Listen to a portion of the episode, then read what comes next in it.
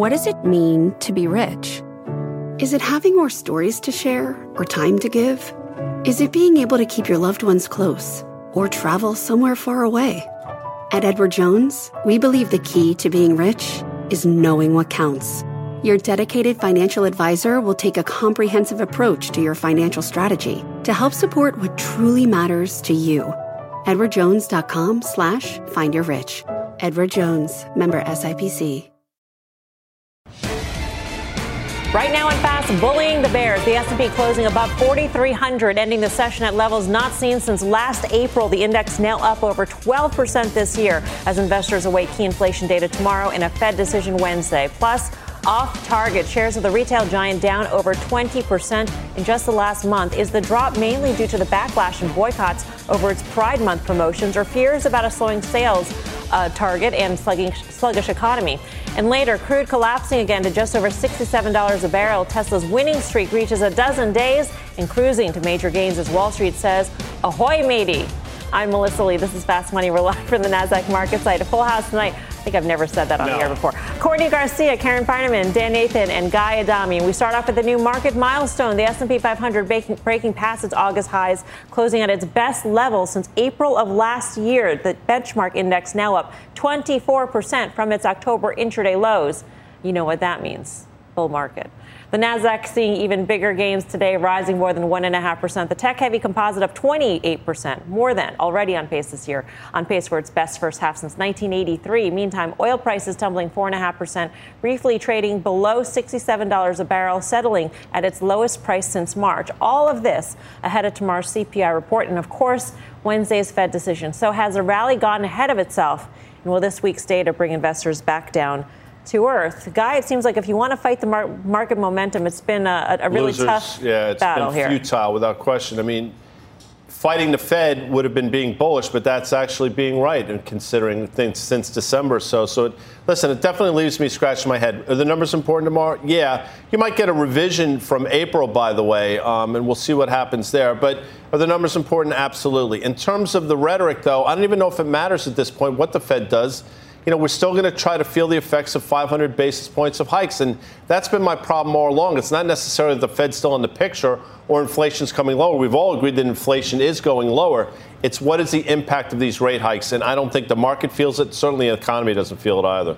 Yeah, uh, I mean, we could get the revision. We could get a number which mm-hmm. makes the Fed not pause, which could be sort of the, the little tape bomb there. But if they don't pause here and they pause the next meeting, I mean, does that really make a difference? No, I don't yeah, think it does, actually. I mean, they've already done so many hikes. And if we're talking about 25 basis points of movement, I don't think that really matters. I think it's going to be much more about the commentary and what data are they referring to that made them want to continue or want to pause. We'll see. We'll have some big data out between now and then. Mm-hmm. Um, I, I, don't. I don't know that it really matters as to this this rally. I, I guess it's don't fight the Fed, and that the Fed is probably over-ish, right near the end, right. And so the worst is behind you, I guess. But I was sort of surprised at the strength of this market today.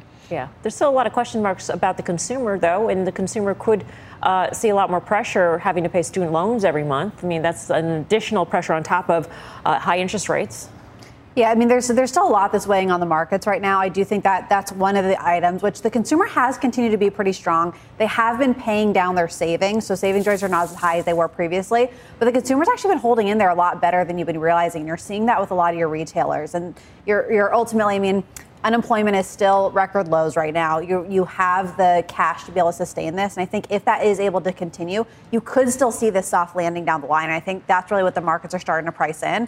But I think what we need to see, which we're starting to see, is a much larger breadth in the economy or in, in the markets right now, where it's not just the top eight tech companies that are doing well. We're finally starting to see that, which I actually think is a good sign. Yeah, I mean, to your point, I mean, you know, small caps join the party, mm-hmm. right? And, and a lot of that has to do with a lot of the pressure, I guess, at least in the near term, being taken off some of these regional banks or some of these smaller um, banks. But, but uh, you know, I look at this and I say, okay, the Fed, this is the rally, the breakout that we've had after we had that like surely tight consolidation over two months, um, makes the, the Fed's job a lot harder, right? Because we haven't seen the housing market weaken that much. We talk about the consumer, and you know, to Courtney's point, I mean, the consumer's still there. Guy always says, don't ever bet against their want to spend, that sort of thing. I mean, there's a lot of things in place here other than value valuations right now. So you say it's pricing in, you know, a soft landing. I, I actually think we're back to like no landing sort of scenarios. I don't really see anything weighing on the markets anywhere. Okay, I see the 210 spread being weighed on. I see that at 85 basis points. I think that a lot of bulls as it relates to the stock market are explaining that away um, and what that means. And it's interesting that if the market is going to take a little bit more of a, I don't know what you want to call it. Let's just say the CPI comes in around 4%. Let's say we have um, what some perceive as a dovish sort of, uh, you know, meeting.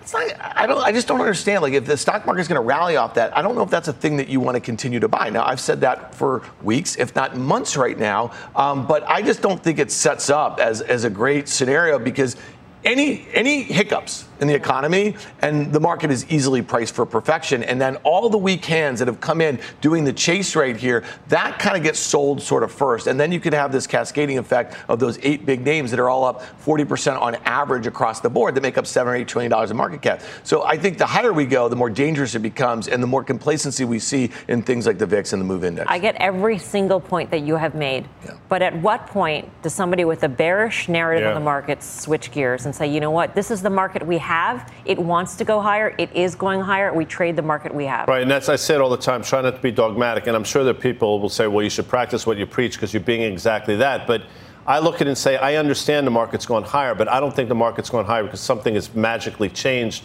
or the fundamentals have gotten better. This is completely sort of anecdotal, but CFO of KeyCorp today, for example, it's a $10 billion regional bank. I mean, they talked about net interest income being softer moving forward. I mean, some of these regional banks are still have struggles. The stocks have rallied, which has dragged up the IWM, the Russell. So I think people believe it's an economy thing. It's more people trying to play catch up in these regional banks. So your question is exactly right. When do you admit or when do you acknowledge you're wrong or maybe the world's changed?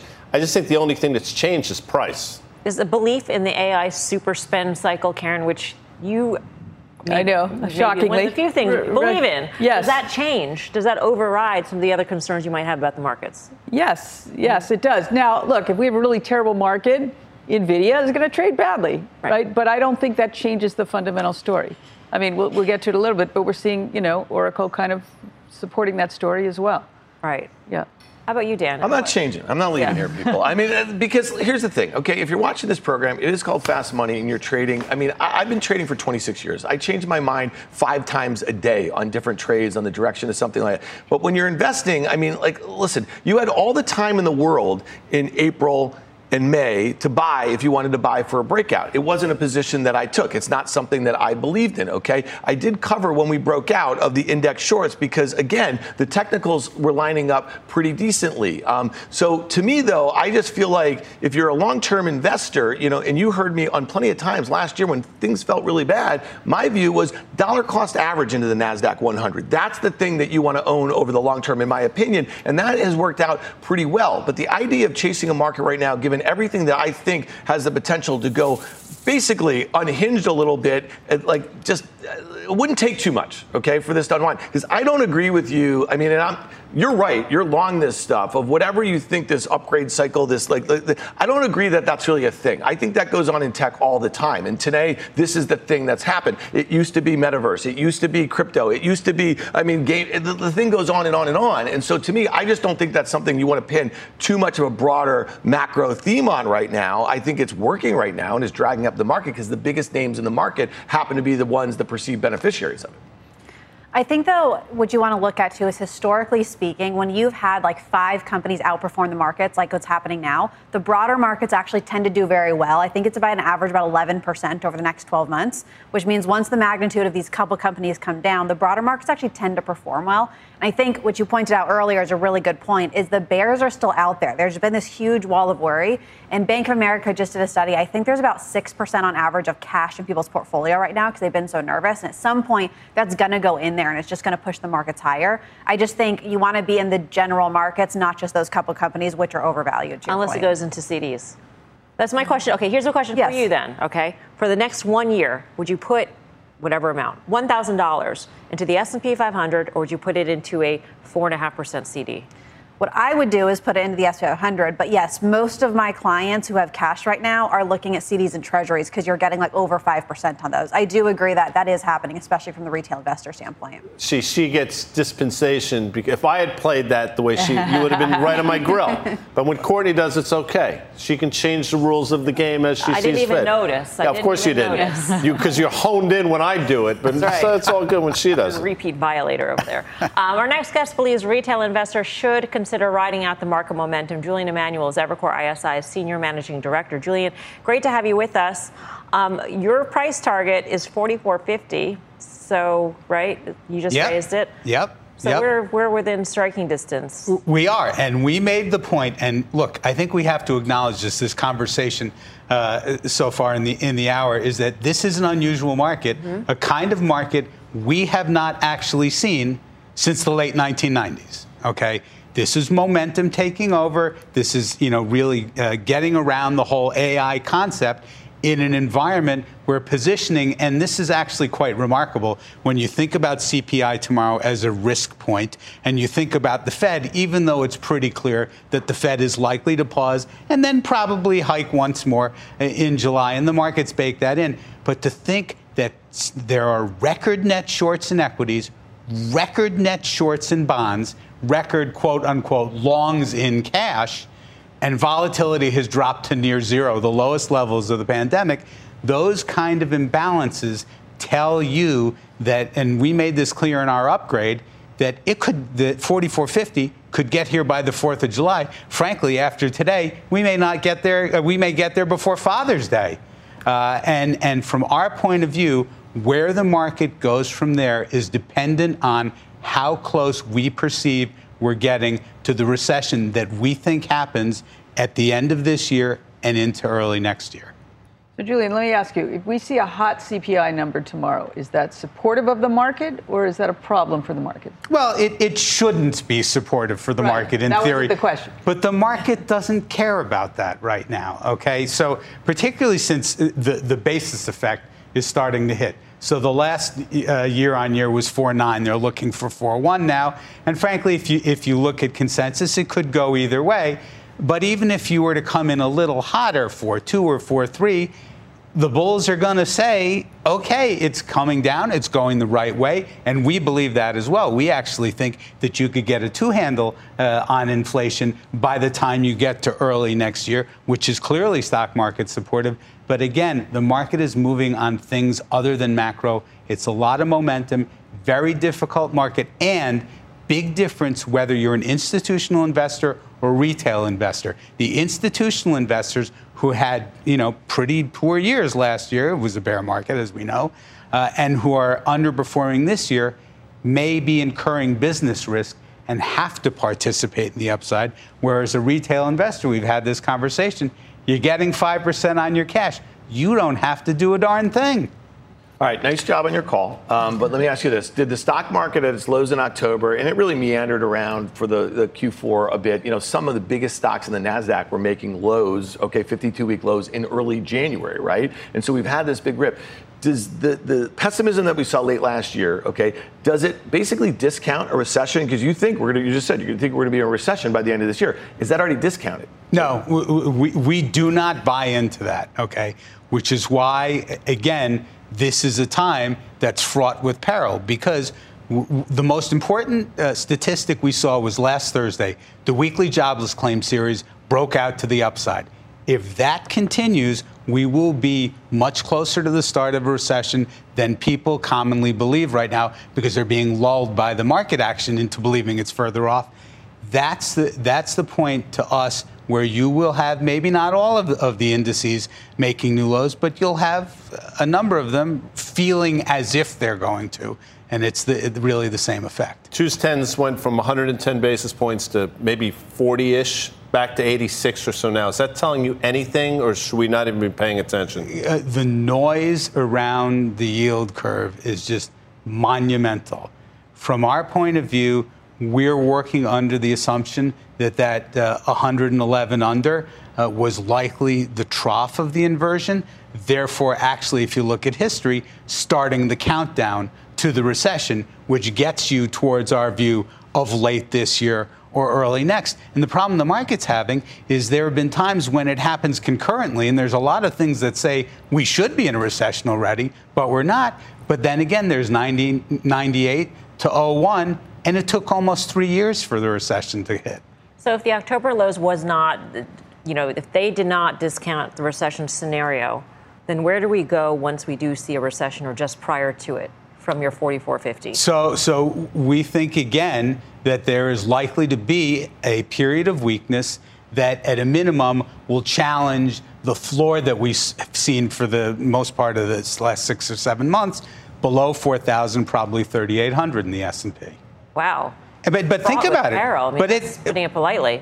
That that's not i mean that's down 12 13% from here uh, that that you know it, it, sounds like you're talking about down 12 or 13% in a fairly short amount of time uh, if the market gets carried away in terms of sentiment we saw the bulls ratio break out we've seen volatility on the lows that's where we worry about public getting bullish at 4400 45 or 4600 mm-hmm. where they'd be better advised to start thinking about lightening up.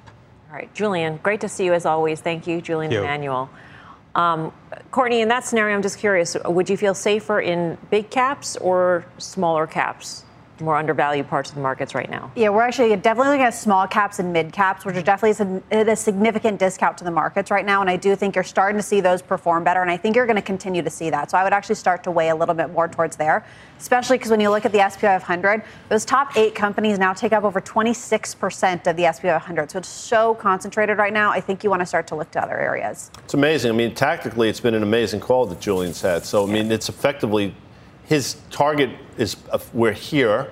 He talked about the possible for momentum to continue, which makes sense, but he also outlines why you should be really worried about the back half of this year.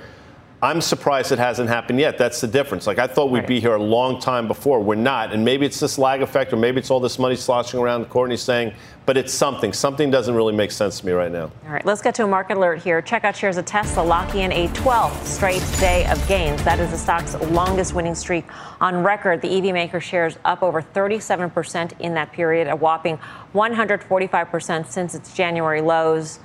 I have to go to Dan. I'm, I do not mean to pick on you at all. You're not picking But this me. was TSLQ. That was your acronym because. Yeah. Wanted I mean, listen, I'll just say this that in late April, after that quarter, which was not good by any means, and the guidance was not good, it wasn't just me. Now, granted, I wasn't selling it there after the fact, okay? There were some of the biggest bulls on the stock that were selling the stock. I, I, you know, they're, they're, so so you know, it wasn't great. So what's gone on right now, from $150 to $250 in a month and a half, is a mania. So if you want to buy into a mania, an $800 billion market cap mania that has declining fundamentals, have at it. You should go buy it right now because that's the market that we're in. You talk about trading the market you're in. Yeah. That's it. Where things that um, are zeros, like a Carvana a month and a half ago, was up 100% in a week. If that's how you want to invest in the casino, I mean the market, then you should go do that. But that's not what I do, and that's not what I'm going to do on this program. So, like to me, I mean, this doesn't make any sense because the biggest bulls were selling it after that quarter. So um, you're not picking on me. I mean, you know, I, I, got enough of those problems in my own portfolio, but um, it doesn't make a lot of sense. I mean, for a mania to happen in a market cap of this size is really Ish. remarkable. I mean, it's one thing to talk about a Carvana or an AMC or any of these sort of meme names, but Tesla is a whole other ballgame, Karen. Yes, it is. It's a, so. I mean, I don't know what this this. La- I mean, I guess you can point to a few specific things, but I don't even know if that's a reason why it's up. Right? Some people really like this GM deal and Ford deal for mm-hmm. you know sharing charging. I, I, don't know if that's it. I don't know if that Twitter's CEO turned Twitter. around. Uh-huh. Exactly. That Twitter will no longer help be his central job, I guess. There's that. I, I'm not even sure. I think it's just more this market melt up. And this is very much in the story of what would be a market meltdown kind of stuff. Affordability, the Model 3, I think a lot of people are factoring in without question. But, you know, you're going to have margin, margins are going to contract. I mean, Tesla told us that in the fall of last year when margins were probably in the low 20s. They said we're going to, margins will come down. We won't get to OEM legacy automakers levels, but it'll be somewhere in between where we are now and there, which is 16%. Well, we're probably high teens now.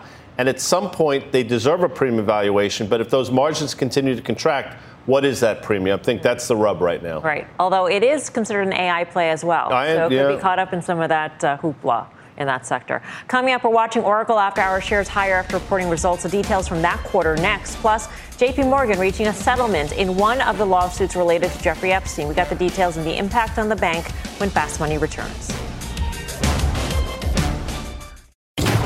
Electricity, a big idea that's inspired countless new ones. From powering the light bulb to virtually powering our entire lives. 30 years ago, State Street launched the SPDR S&P 500 ETF, SPY. A big idea that inspired the world to invest differently. And still does. What can you do with SPY? Before investing, consider the fund's investment objectives, risks, charges, and expenses. Visit ssga.com for a prospectus containing this and other information. Read it carefully before investing. SPY is subject to risks similar to those of stocks. All ETFs are subject to risk, including possible loss of principal. Alps Distributors Inc. Distributor.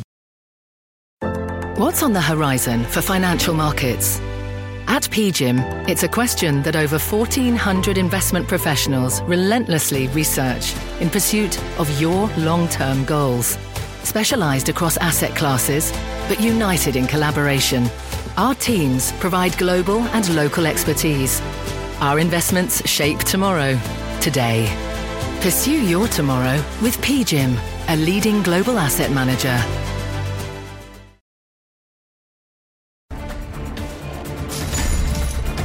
Welcome back to Fast Money. We've got an earnings alert for you on Oracle shares moving higher as the company beat on the top and the bottom lines. Frank Holland joins us now with a look at the quarter. Frank. Hey, Melissa, just listen to the call right now. Actually, shares move higher during the call. Just now, CEO Safra said that due to the company's strong pipeline, she felt confident in raising the capex guidance, something to watch there. So the shares also appear to be moving higher on Oracle Cloud growth exceeding the guidance. OCI seen as an AI focused cloud infrastructure player. The 54% year over year rise is also acceleration. Prior three quarters between 42 and 45%. But to keep in mind, Oracle has about 2% market share. For context, the number three hyperscaler, Google, has 6% market share. So, two main segments here cloud services and license support beating estimates.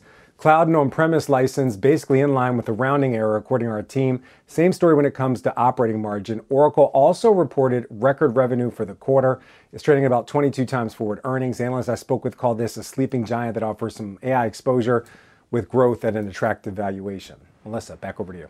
All right, Frank, thanks. Frank Holland.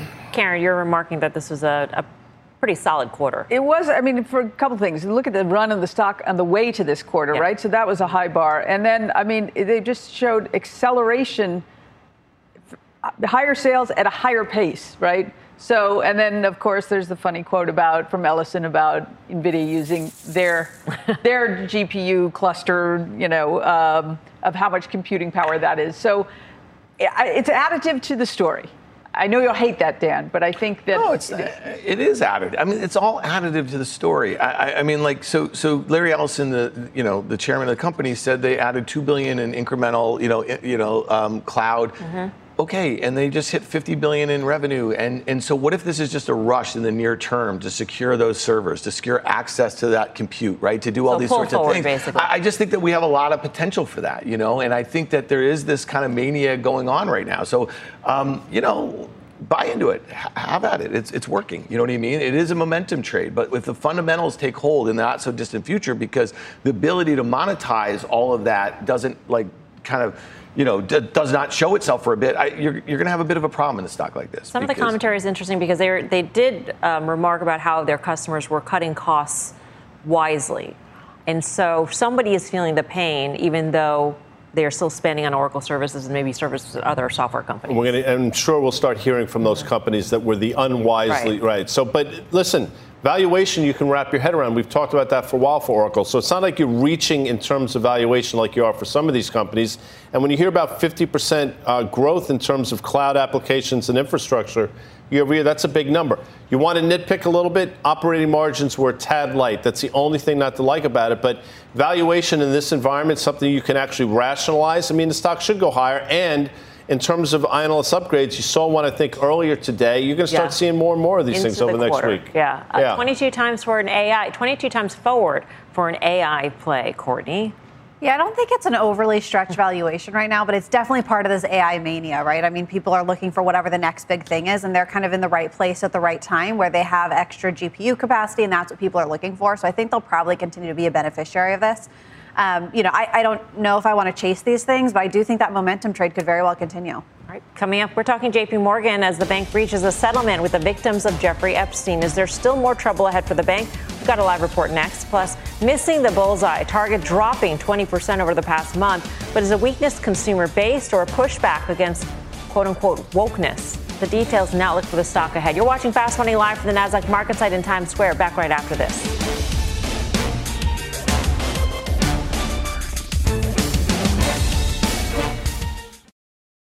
The most innovative companies are going further with T Mobile for Business. Together with Delta, we're putting 5G into the hands of ground staff so they can better assist on the go travelers with real time information. From the Delta Sky Club to the Jet Bridge, this is elevating customer experience. This is Delta with T Mobile for Business. Take your business further at T Mobile.com/slash now. Welcome back to Fast Money. JP Morgan reaching a tentative agreement to settle its class action lawsuit with victims of Jeffrey Epstein. The bank is prepared to pay $290 million to resolve the suit, which is still subject to court approval. For more, let's bring in Eamon Javers. Eamon. That's right, Melissa. The attorneys for Jane Doe in this case had been ratcheting up pressure on JP Morgan as recently as Friday with a demand that CEO Jamie Dimon and other executives return for additional depositions. Seems like JP Morgan just really wanted to clear the decks of this case overall, and you can certainly see why. Documents revealed so far in the in the litigation showed an embarrassingly close relationship with convicted sex offender Jeffrey Epstein, with one executive emailing Epstein from a hot tub on his private island and others brushing aside concerns of lower level employees about the appropriateness of continuing to do business with him after his conviction. As a benchmark, we know that Deutsche Bank settled a related case uh, with sim- a similar set of facts on this uh, for $75 million back in May. That This one, uh, obviously, much farther north of that. In a statement, JP Morgan said the parties believe this settlement is in the best interests of all parties, especially the survivors who were the victims of Epstein's terrible abuse. Any association with him was a mistake, and we regret it. We would never have continued to do business with him if we believed he was using our bank in any way to help commit heinous crimes. Now, a spokesman for the U.S. Virgin Islands Attorney General said the U.S. Virgin Islands will continue to proceed with its enforcement action to ensure full accountability for JP Morgan's violations of law and prevent the bank from assisting and profiting from human trafficking in the future. Now, the settlement review, really removes what had become a headache for Jamie Dimon. He's one of the most iconic executives in Wall Street, as, as you all know, uh, and everybody knows. Uh, when I asked him directly last week about this, if he was going to settle the case, uh, he responded curtly that he just wasn't going to talk about litigation in that moment here in Washington, Melissa. So uh, clearly, uh, one settlement now complete. The question is whether they're going to settle the U.S. Virgin Islands piece of this lawsuit as well. Uh, I've asked both sides whether there are negotiations ongoing to settle that piece of it, uh, and neither side will comment on whether those negotiations are happening, Melissa. Back over to you. Amy, does this preclude uh, future victims from stepping forward to try and extract money from JP Morgan? Uh, no. That's a good question. I don't think that it does, but I, I, would have to double check sort of where this landed in terms of there being a, a potential class action here and any member of that class in the future. Uh, so that's a really good question. In this case, uh, though, you know, look, the, the email drip, drip, drip continues. U.S. Virgin Islands uh, just filed another tranche of emails this morning uh, showing that people inside JP Morgan for years were raising you know, real reservations about keeping Jeffrey Epstein as a client. You can see why the, the bank would want to stop that drip, drip, drip from happening. Yeah. Eamon, thank you. Eamon Javers. Uh, I'm actually surprised that the case uh, with the Virgin Islands has gone this far with so much revealed, Karen. It's, it's kind of mm-hmm. a very messy case in terms of the emails that have gone back and forth. Yeah, well, there are two separate cases. There's this case, which uh, I'm not surprised. I always thought that they would settle mm-hmm. for a lot of reasons. I mean, one, there is the, the cost of litigating this, which granted to them, it's just not that much, but it's, it is also the cost to, you know, Jamie Dimon and, and Mary Erdoes, them, their yeah. staff, their focus, right, their energy. There's the, it, that's a huge distraction. Obviously, it's terrible PR. So in the past, they've settled cases because it's been the expedient thing to do. Mm-hmm. the U.S. Virgin Island case, I, I mean, how is the U.S. Virgin Islands not in any way responsible for this? I mean, it's sort of a, it's a ridiculous, I think, to make this claim, but I mean, they'll do it anyway because they think there's a pot of money at the end. I, I, think it's possible they settle that one as well. That one may be, I don't know, more contentious. I'm not sure, but this is the right thing for them to do. Yeah. One and a half times um, book value. It's like close to 1.9 times tangible book, which for JP Morgan is not stretched in any stretch, just from that metric. Problem, of course, is I think what type of environment we find ourselves in. Jamie Dimon's been talking about a while. Be prepared. He doesn't say it's going to happen. Be prepared for six or seven percent interest rates. So I think he sees a challenging environment moving forward. So banks probably should be trading at a discount to where they are historically.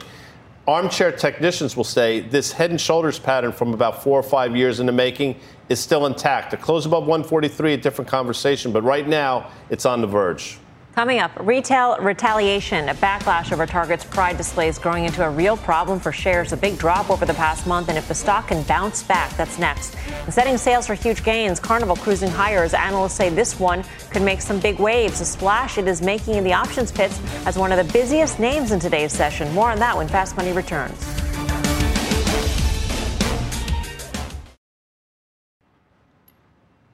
Welcome back to Fast Money. The major averages all finishing the Monday trade solidly in the green. The Dow climbing nearly 200 points, S&P 500 up nearly 1%, hitting a 13-month high, and the tech-heavy Nasdaq leading the gains up more than 1.5%. A number of names hitting historic heights. Boeing, Molson Coors, and Adobe all touching 52-week highs.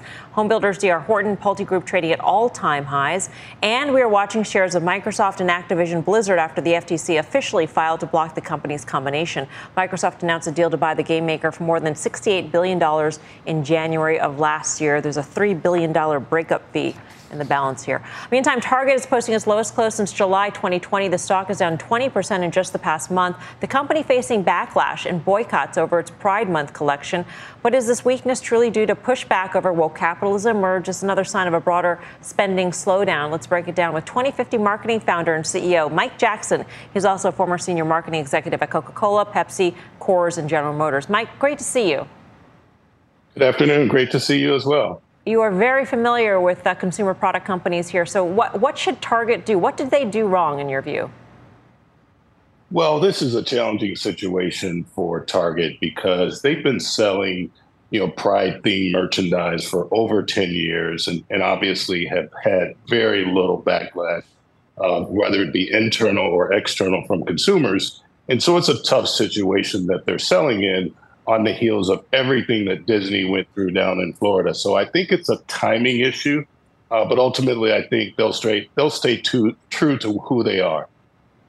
If you were working with one of these companies that you worked with in the past, right now, Mike, would you say read the tea leaves, look at the environment, and stay away from these sort of political battleground sorts of issues, or stay the course? be who you are because it's true to your corporate identity because there there is a cost associated with doing that, as we've seen recently? Yeah, it's it's different for every company, but but in Target's case, you know, they've been very accountable, very transparent, and upholding kind of the company's core values. As you guys know, Brian Cornell has done a tremendous job kind of leading that that that company. And so in Target's case, I'd say stay true to your values and ultimately be sensitive to the environment that you're selling in and largely we're talking about the political environment. But in Target's case, they, they're well positioned and need to stay true to their corporate values. Hey, Mike, it's Courtney here, and thanks for joining us. Um, I think when we look at Target, specifically, we look at the last week of May, it was pointed out that there was almost a 15% drop in um, traffic in their stores. And there's really kind of two sides of the story. One is that they have a lot of discretionary items in their stores, and so with inflation kicking in, it's a lot of people who aren't willing to go to Target and spend right now or it's a backlash on some of their pride gear, or is it a combination of the two? I think that's really what investors need to discern against is, is this a short term issue or is this a bigger problem with the economy? And I don't know how much we can discern about that with Target specifically. Yeah, I would think um, there, it's a combination of the two. Um, obviously, uh, retail uh, has some challenging parts of, of the sector, and uh, discretionary merchandise that Target carries would be, you know, kind of high on that list. And then ultimately, they've got a little bit of a tug of war going on, right? Because they've got employees who are literally upset that they pulled the merchandise, and then you had the physical threats going on, and then the huge noise on on the politician side, uh, you know, really going after Target both on the left and the right. So I think it's a short term issue. Um, it's obviously been very very challenging over the last six weeks or so, uh, but ultimately I think staying true and, and stand to you know, on the course that they've been on for the last couple of years would be advisable. Mike, thank you so much for joining us. We do appreciate your time. Thank you. Mike Jackson of 2050. Karen, you own Target, so yes, uh, what do you think is the problem here? I think, uh, like he said, I think it is a combination. Although, I mean, some of it points directly to them. Walmart had an okay quarter. They did talk about that trade down that would affect Target mm-hmm. much more so, that discretionary dollar in higher item, higher margin items uh, that Target sells more of. That was bad for Target. This is near a low PE multiple that we've seen in the last, I mean, 2020, of course, was very noisy, but in the last five years, we haven't really seen a PE multiple like this at such a discount also to the market. If I owned none, I would buy it, but I feel a little nauseous with what I currently own yeah, in I'm, Targets. I mean, if there is, um, you know, a backlash aspect to this, we, right. we I just we didn't see it coming, or we didn't see it coming in terms of lasting this long for Bud Light. It's amazing how you know these things have lasted. Usually, they would be just a short-term sort of blip they've lasted much longer than a lot of analysts had expected. Landscape has changed without mm-hmm. question. And, you know, there will be networks that run headlines, you know, go woke, go broke. And I get it, it rhymes, it's cute, it's not that cute. But I'll say this Target's been cut in half since August of 2021. So this stock has had issues long before any of this. Now, this obviously isn't helping, but this isn't the problem with Target. The problem with Target is probably mostly Target specific. And to Karen's point about valuation, very compelling. The stock does not trade well. Now you're starting to see analysts downgrade. Citi downgraded the stock today. I think they put a $132 price target or so. so you're going to start seeing more people ratchet down because I think the average price target on the street right now is about a 176. So the entire street got this wrong right now. All right, coming up, cruising higher, analysts boarding the Carnival trade, sending that stock soaring. So is it all smooth seas ahead? We'll discuss that next. Plus, a charged up trade, EV charging stocks all ripping higher as a Tesla connector looks poised to become the industry standard. More details on that when Fast Money returns.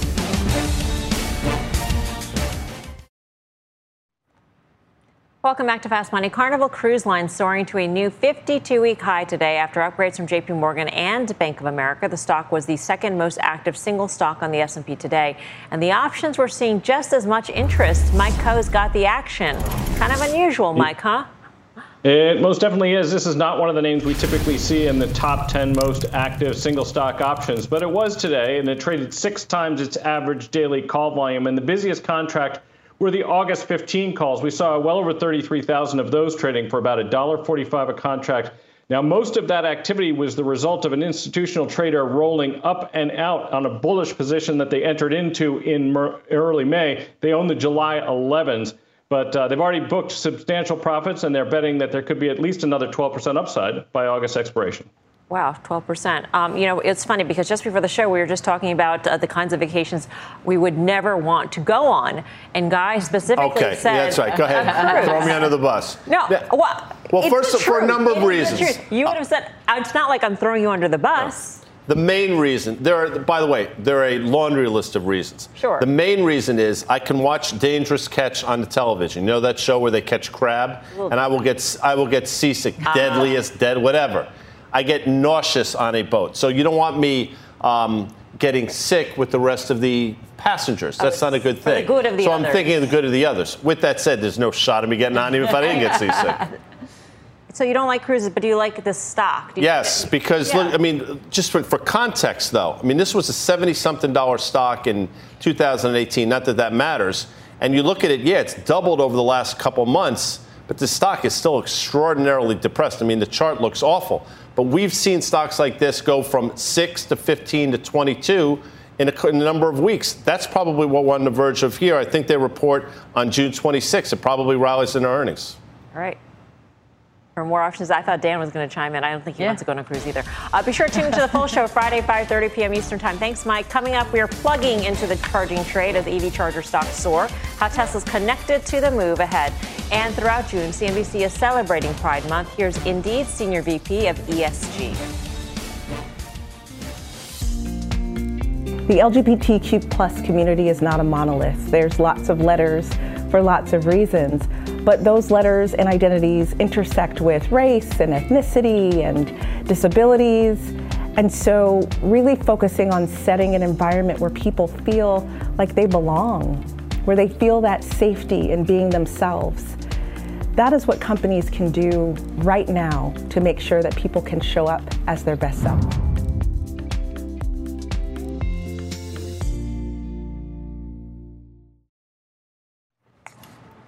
Welcome back to Fast Money. Electrek vehicle charging companies surging higher today after announcing they will support Tesla's charging connector, Blink, ChargePoint, and Wallbox, all moving between 5 to 9% on this news. And this comes after Tesla announced a new network partnership with Ford and, of course, before that, with GM. For more on the future of EV charging, let's bring in Electric editor in chief Fred Lambert. Fred, great to have you with us. Thanks for having me.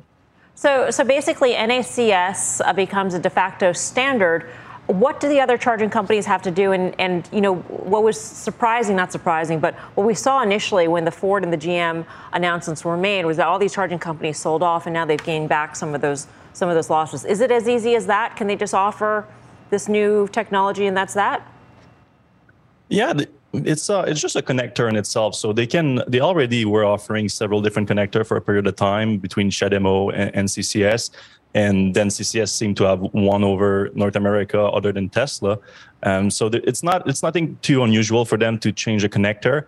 And uh, if anything, it, it's a uh, um, it, it, was more about the market being a little bit confused about this the situation, what was happening, because uh, overall it's it's good news for everyone because it now it gives all these charging station operator and manufacturer access to a much bigger market in the EV industry, which is Tesla vehicle, which is the majority of the EV market in North America. Do you have a sense on how Tesla benefits? I mean, I understand that they, they opened the NACS technology up to other parties back in November. But do these companies have to manufacture through Tesla? Do they have to license the technology? Do we have any sense of what that arrangement is? So Tesla is in the process of making an open standard. So there's not going to be any licensing costs or anything like that. Um, my understanding is that Tesla is prepared to help anyone that's going to need those connectors. So they're probably going to manufacture them for them for a period of time. But all of these uh, st- charging station manufacturer can manufacture them themselves to the connector. So um, on that front, Tesla doesn't benefit much really. So talk to us a little bit about the landscape here. Um, you know, it seems that there's, you know, 20, 30,000 charge point connector, you know, stations around EVgo. You see all the names up there. Um, mm-hmm. is this something that's going to be very competitive, or will it be now somewhat more collaborative now that there's a standard here? And I'm just curious because investors are not running into these smaller cap names thinking that this is going to be some huge boon for them. And it also doesn't mean that Tesla's going to run away with this business either because they're a smaller player right now than all of those names combined. So the biggest win is really for the consumer right now. That's going to have one unified standard if everything goes well, like it hasn't. It's like the unofficial standard right now, NACS. Um, but if if it progresses that way, the consumer wins with a unified standard, and the design of the plug itself is unanimously known to be just better, easier to handle, and all that. But for, for these companies, the uh, now they, they will have easier access to this bigger market of uh, electric vehicle owner, which is which are Tesla owners. However, it's not exactly clear just how big of a push is going to be for them because Tesla already was offering uh, adapters for, for, for these owners. You could choose to m- use the CCS network of these EVgo ChargePoint and, and all that. And the thing is that for the most part, Tesla owners don't use them because the supercharger network is just so much better, more reliable, more uh, it, it, the uh, are available in more location with more chargers per station. So really these um, all these stocks they're going to have to up their game in, in their charging network in order to get some of that market share from tesla it's Karen. Thanks for being on. There's some disgruntled Tesla shareholders, uh, not shareholders, car owners out there who are concerned that with this GM and Ford tie-up that they're going to face longer lines. I know they'll be building more stations, but how do you think that will hmm. play out? Uh, it's gonna be it's gonna be a bit messy for the for the next year or two uh, until the, the markets like settle into this this new NACS being the unified standard. Uh. But Tesla has the big advantage of having access to a lot of data, so they know exactly how their station are being used and by whom. And uh, obviously, the onboarding new electric vehicles. Those electric vehicles have their own bottlenecks in terms of charge time, so it could uh, re- uh, result in longer wait time at some charging station. But uh, overall, Tesla it's more business for Tesla, so they're just gonna use that information to deploy more charging station where they need to. Uh, so yeah, it could be difficult for a few years, but I think long term, it's it's a win for Tesla owners too. Fred, great to speak with you. Thank you. My pleasure. Fred Lambert of Electrek. ChargePoint shareholders were gruntled today. gruntled, for sure. Nice job. Yeah. Uh, but they've been disgruntled for the last three years. I mean, this stock, if you look at the stock, it was a $50 stock. I mean, it's been upper left, lower right for a while. They lose money. Look at the last quarter. Margins are seemingly deteriorating. I mean, this is an environment where they should be doing well, and quite frankly, they're not. Up next, final trades.